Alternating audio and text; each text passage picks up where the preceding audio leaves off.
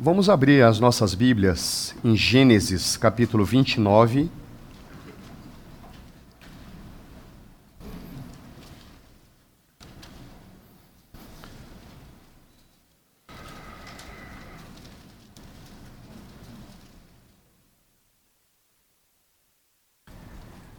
Gênesis capítulo 29,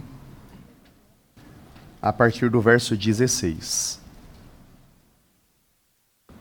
Labão tinha duas filhas. A mais velha se chamava Lia e a mais nova Raquel. Os olhos de Lia eram sem brilho, dependendo da versão, né, um olhar meigo ou um olhar cansado. Mas Raquel tinha bela aparência e rosto atraente. Visto que Jacó estava apaixonado por Raquel, disse a Labão: Trabalharei para o Senhor por sete anos, se me der Raquel, sua filha mais nova, para ser minha esposa. Melhor entregá-la a você do que a qualquer outro, respondeu Labão. Fique aqui e trabalhe comigo.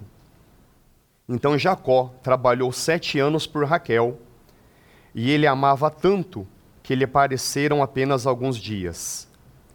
Chegada a hora, Jacó disse a Labão: Cumpri minha parte do acordo.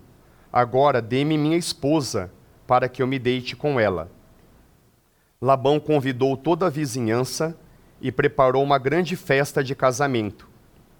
À noite, porém, quando estava escuro, Labão tomou Lia e a entregou a Jacó, e Jacó se deitou com ela. Verso 25. Na manhã seguinte, quando Jacó acordou e viu que era Lia, então perguntou a Labão: O que o senhor fez comigo? Trabalhei sete anos por Raquel. Por que o senhor me enganou? Labão respondeu: Aqui não é costume casar a filha mais nova antes da mais velha.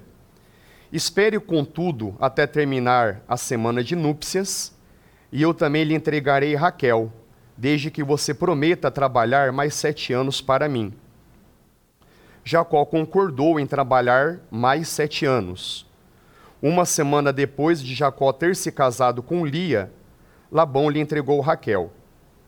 Verso 30. Jacó se deitou também com Raquel, a quem amava muito mais do que a Lia. Então permaneceu ali e trabalhou mais sete anos para Labão. Quando o Senhor viu que Lia não era amada, permitiu que ela tivesse filhos Raquel, porém, era estéril. Efésios capítulo 5.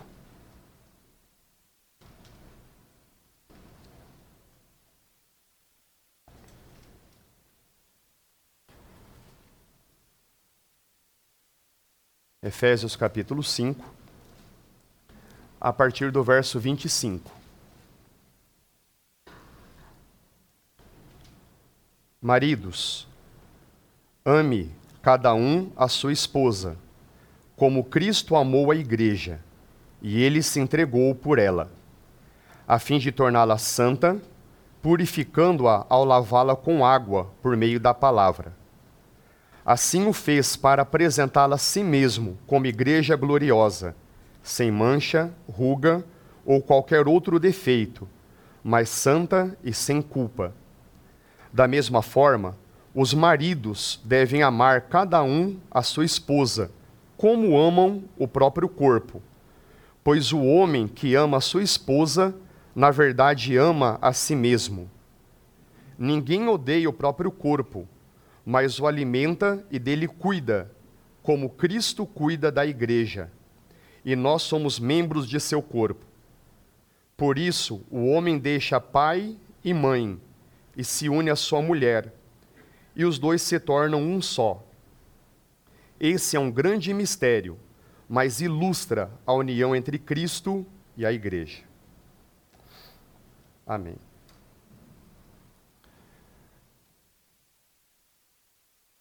Irmãos, nós sabemos que a Bíblia, a palavra de Deus, ela apresenta muitas e muitas histórias o gênero literário mais comum na Bíblia são as narrativas.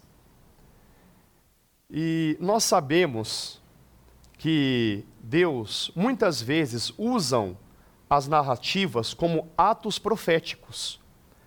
Há um acontecimento real, fatos reais, mas Deus usa aquele acontecimento para apontar algo que também vai se repetir no futuro. Um exemplo bastante clássico é a situação em que Abraão vai oferecer o seu filho Isaac lá no Monte Moriá. Naquele momento né, do, do sacrifício foi uma prova muito difícil para Abraão, com certeza. Né, no momento do sacrifício, Deus envia o anjo, ele mesmo fala do céu. Abraão, não há necessidade disso, eis aqui o cordeiro. E nós sabemos que aquele fato real, que realmente aconteceu, apontava para o Calvário, onde Deus, de uma forma real, ofereceu o seu filho para nós. Então, isso é muito importante nós entendermos essa pedagogia divina. Deus ele não é um Deus de teoria, ele usa experiências humanas para que de uma forma prática nós aprendamos lições e ele também tem o poder de converter essas, essas narrativas em atos proféticos, em atos que realmente vão acontecer no futuro. E é exatamente isso que nós veremos essa manhã, como casamento de Jacó com Li e com Raquel vai apontar para um evento profético que é muito maior do que esse que nós acabamos aqui de descrever. Pelo texto, né, nós lemos que Jacó se apaixona pela bela Raquel e despreza a nobre Lia.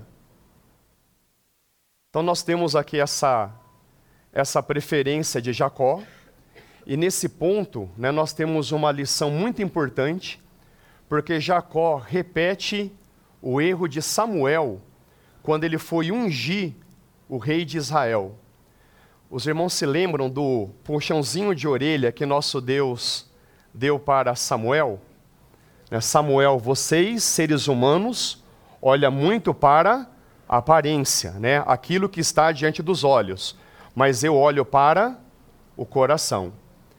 E em primeiro momento, Jacó olhou para as aparências e não para o coração, porque, como veremos, o coração de Lia era um coração de quem realmente amava Jacó. Então, nós temos aqui um plano divino, um ato profético, como veremos, da união de Jacó com Lia e Raquel, apontando para algo muito maior. E quando nós lemos a palavra, nós vemos que o nosso Deus, da mesma forma que Jacó, ou eu deveria dizer o contrário, Jacó, da mesma forma que o nosso Deus, decidiu se casar com duas mulheres, Israel e a igreja. Quando nós lemos o Velho Testamento, Deus se apresenta como o marido de Israel. Mas quando nós lemos o Novo Testamento, Deus se apresenta como o marido da igreja. Irmãos, da mesma forma que Lia e Raquel se completavam, beleza exterior e beleza interior se completavam, nós temos aqui essas duas mulheres, Israel e a igreja, como as amadas do nosso Deus, aquela a quem ele decidiu se casar. Então, antes de começar essa breve exposição, eu gostaria de fazer uma pergunta para vocês. Não precisa responder, mas eu gostaria que vocês tentassem responder, na hora de comparar Lia e Raquel com Israel e a igreja, na sua opinião, quem combina com quem?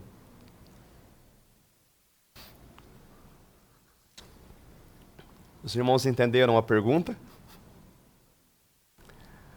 Raquel é uma figura de Israel. Lia é uma figura da igreja. Irmãos, é impressionante que na própria literatura judaica, os rabinos reconhecem que a história de Raquel é a história do próprio povo.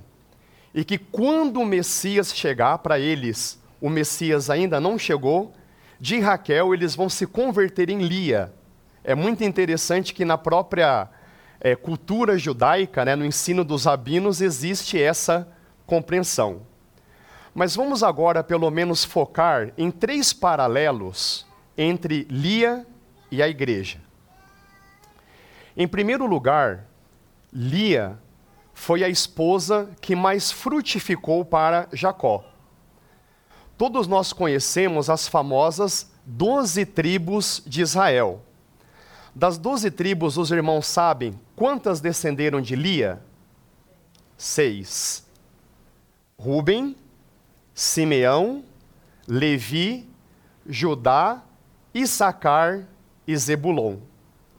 Lia, ela frutifica mais do que Raquel, que teve apenas dois filhos. Então, na realidade espiritual, a igreja, ela frutifica mais do que Israel. Irmãos, é interessante nós percebermos dois filhos de Lia, Levi e Judá. Da tribo de Levi saíram os sacerdotes. Da tribo de Judá saíram os reis. E como é que no Novo Testamento a igreja é descrita? Nós somos reis e sacerdotes como se nós mesmos fôssemos os descendentes de Lia. Nós somos a Lia, aquela que frutifica mais para o nosso Senhor. Segundo o paralelo da, dessas duas esposas, quem realmente amava Jacó era Lia.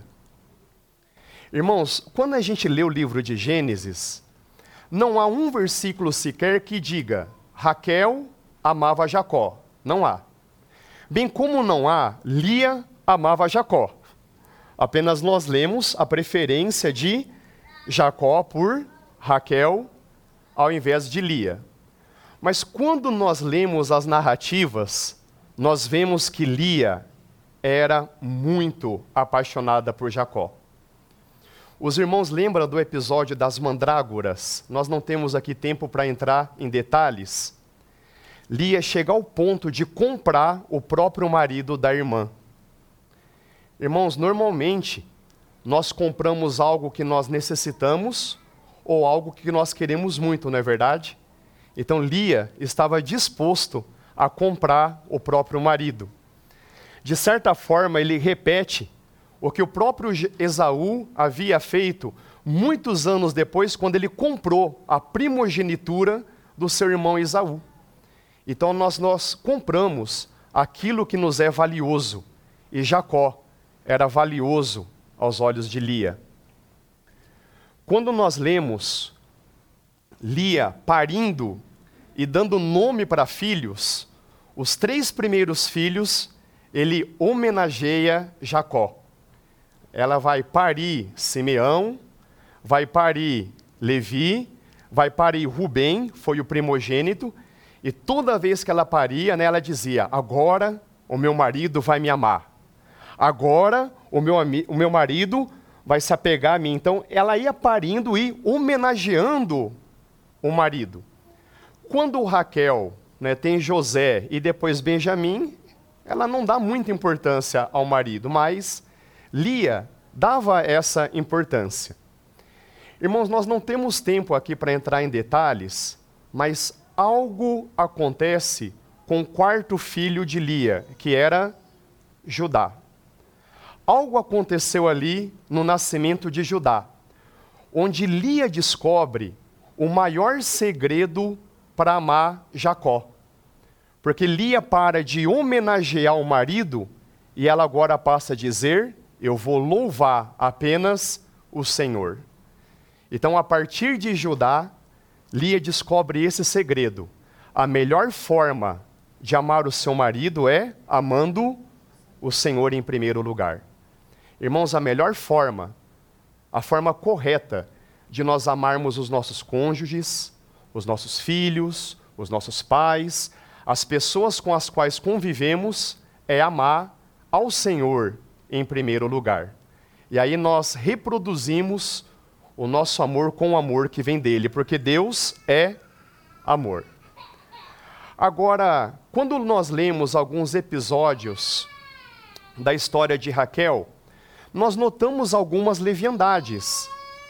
Quando, por exemplo, é, Jacó estava retornando para Canaã, os irmãos se recordam que Raquel levou os ídolos com ela.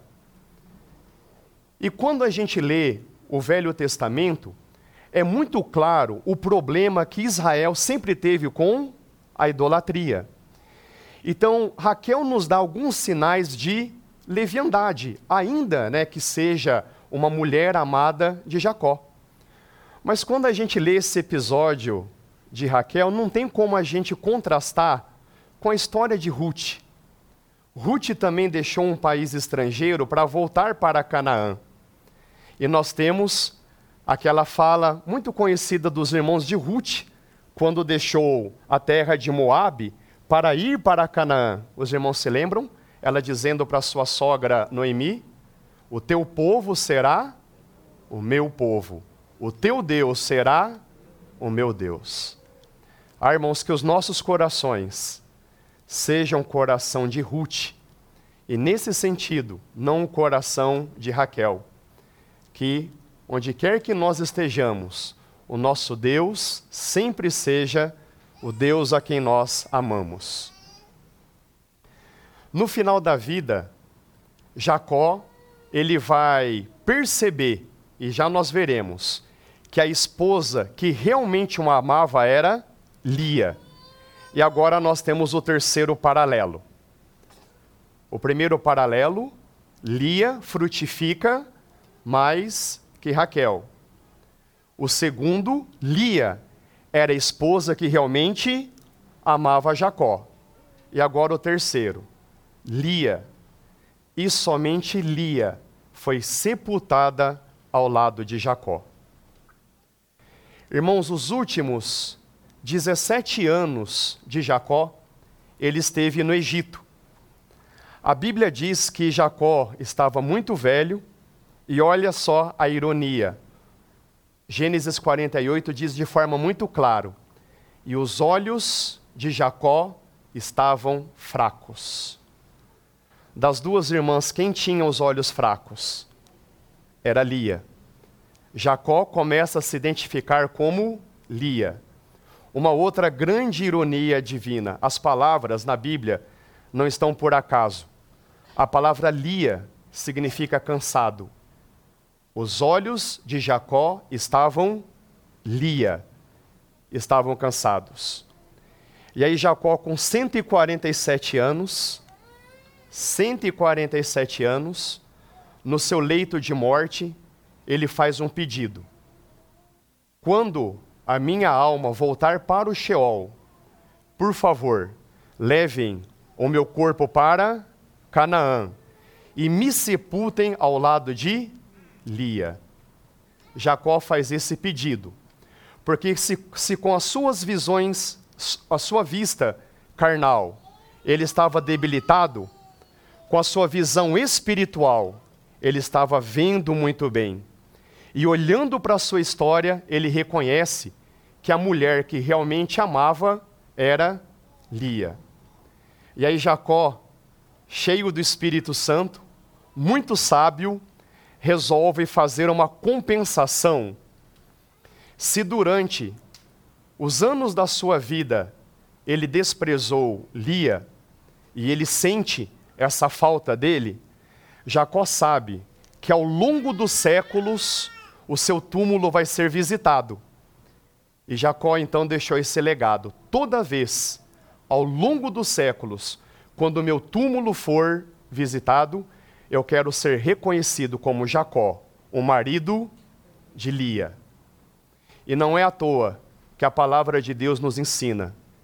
Da mesma forma que Lia e Jacó foram sepultados juntos, a palavra de Deus nos diz que nós fomos sepultados com Cristo, para que Ele seja a nossa vida. Irmãos, temos esses paralelos a respeito de Lia, aquela que frutificava mais, aquela que amava mais, e no final da vida, aquela que foi reconhecida como a esposa que realmente amava Jacó.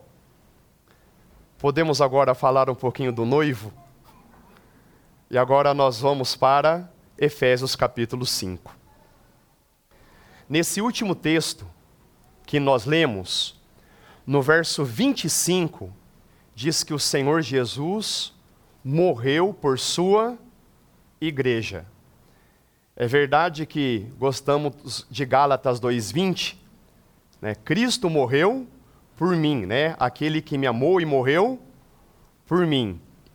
Mas nós crescemos um pouco mais no Senhor e chegamos em Efésios 5:25. O Senhor Jesus não morreu só por mim. O Senhor Jesus morreu por sua igreja. O Senhor Jesus é o noivo que morre por sua igreja. Irmãos, o Evangelho pode ser comparado a uma história de amor. Alguém que sai de uma terra muito distante e vai atrás da sua amada. Jacó saiu de Canaã, amando de sua mãe Rebeca, para ir atrás de uma esposa. Jacó peregrina aproximadamente 700 quilômetros.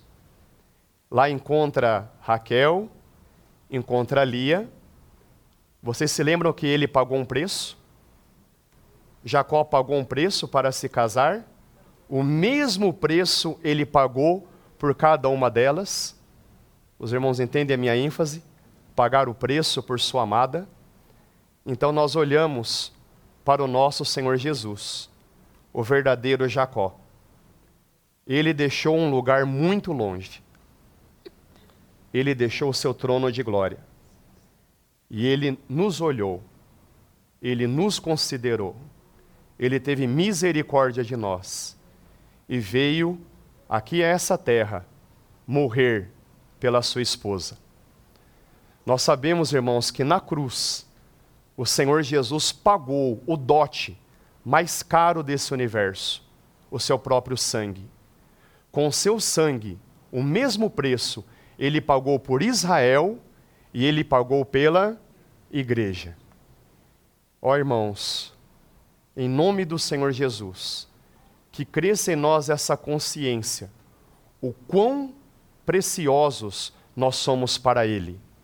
Será que essa manhã nós podemos dizer, Senhor Jesus, o quão precioso Tu és para nós? O Senhor Jesus é o noivo que morreu por sua noiva. No verso 29, nós lemos que o Senhor Jesus é aquele que cuida de sua igreja. Irmãos, é verdade que Jacó cuidou de Raquel, mas, de certa forma, nós vemos sinais ele cuidando de Lia. Tá? Os irmãos lembram aqui, naquele episódio em que Jacó voltando para Canaã, ia se reencontrar com seu irmão Isaú. E aí ele faz uma armação para proteger as suas esposas e filhos. Então, ainda que Lia era a, a desprezada, nós vemos pelo menos sinais de misericórdia no coração de Jacó para proteger. É uma, de certa forma, uma expressão de cuidado em relação à sua esposa. Mas, irmãos, de uma forma incomparável, infinitamente maior, o Senhor Jesus é o Senhor que cuida da sua igreja. Irmãos, o nome Raquel significa ovelha. Em João, capítulo 10, verso 16, o Senhor Jesus fala para os judeus: Olha, eu tenho outras ovelhas que não são desse rebanho. É como se o Senhor Jesus estivesse dizendo: Eu tenho uma outra Raquel, além de vocês, que é a Raquel original. E quem é essa outra Raquel? De certa forma, nesse ponto de vista, somos nós. Nesse sentido, nós somos a outra Raquel. A outra Raquel que ele demonstra também os seus cuidados como o bom pastor. Irmãos, nós somos a ovelha desse bom pastor. Ele é o bom pastor que nunca nos falta. Ele nos guia em pastos verdejantes. Ele nos leva às águas tranquilas. Ainda que nós andemos no vale da sombra e da morte, ele nos diz: Não temam, porque eu estou com vocês. O cajado dele nos consola, a vara dele nos corrige. Ele prepara uma mesa diante dos nossos inimigos e faz o nosso cálice transbordar. Irmãos, essa manhã, o nosso bom pastor preparou uma mesa para nós, nós que éramos os seus inimigos, e o cálice que diz a respeito do teu sangue transborda, como nos dizendo: O meu sangue é suficiente para perdoar todos os seus pecados. O meu sangue é suficiente para perdoar todos os pecados de todos os seres humanos. Ele preparou uma mesa diante de nós que éramos os seus inimigos. O cálice dele transborda. E finalizamos dizendo: é por isso que a bondade e a fidelidade, a misericórdia do Senhor nos seguirão todos os dias, e nós habitaremos na casa dele para sempre. Esse é o noivo que cuida da sua noiva. E o terceiro ponto, apenas revisando, o Senhor Jesus é um noivo que dá a sua vida por sua noiva. O Senhor Jesus é um noivo que cuida da sua noiva. E o terceiro ponto, o Senhor Jesus é o noivo que voltará para a sua noiva. O verso 31 que nós lemos de Efésios 5: Deixará pai e mãe e se unirá à sua esposa, e ambos serão uma só carne. Irmãos, nós temos uma permissão de também relacionar essa passagem com a segunda vinda do nosso noivo ele vai mais uma vez deixar a casa do Pai. Agora, não mais para pagar os pecados, ele vem para buscar a sua noiva. E nós também deixaremos esse mundo. E segundo a palavra, onde nós, nós nos encontraremos? Nós, nós nos encontraremos nas nuvens, nós nos encontraremos nos ares para as nossas bodas, que nunca mais vão se findar. Irmãos, todo casamento tem uma festa.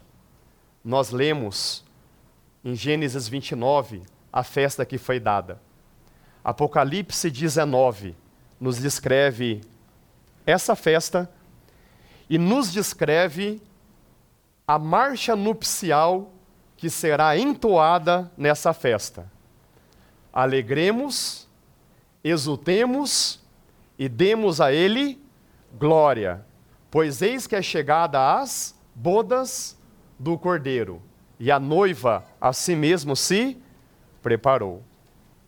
Irmãos, se essa é a nossa esperança, nós dizemos como Apocalipse 22, 17: O Espírito e a noiva dizem: Vem. O Espírito e a noiva dizem: Vem. E aí o nosso Senhor Jesus responde no verso 20. Vocês estão, estão pedindo então a minha volta? Então, eis que venho sem demora. E como é que termina a Bíblia, a palavra de Deus? Então, ora, vem, Senhor Jesus. Irmãos, que essa seja a nossa canção. Que todos os dias da nossa vida, essa seja a nossa grande esperança o encontro com o nosso noivo. Irmãos, diante de tudo o que foi aqui exposto, quero aqui sugerir que esse momento que nós estamos vivendo seja um momento de namoro com o nosso noivo. Um namoro santo, um namoro puro, um namoro reverente, um namoro respeitoso. que diante do nosso noivo nós possamos proferir palavras de carinho, palavras de afeto, expressando como ele é precioso para nós. Que as nossas orações, que os nossos cânticos sejam expressões de amor por aquele que é o nosso amado. Irmãos, o Senhor Jesus, ele não vai casar com uma estranha. O Senhor Jesus vai se casar com aquela que já está namorando com ele. Então, com toda reverência, que esse momento seja um momento de namoro, de rendição, de entrega aos pés do Senhor, dizendo quanto nós o amamos. Amém? Senhor, queremos dizer com toda a convicção que Tu és o nosso amado, que nós te amamos. Muito obrigado, Senhor, porque o Senhor morreu por nós. Muito obrigado porque o Senhor cuida de nós. Muito obrigado porque o Senhor voltará para nós. Como prova desse cuidado, o Senhor estabeleceu esse momento, Senhor. Que seja um momento de intimidade contigo que o Senhor realmente receba todo o louvor, toda a adoração que queremos render a Ti, porque dizemos de todo o coração: Senhor Jesus, nós te amamos. Vem, Senhor Jesus. Vem, Senhor Jesus. Amém.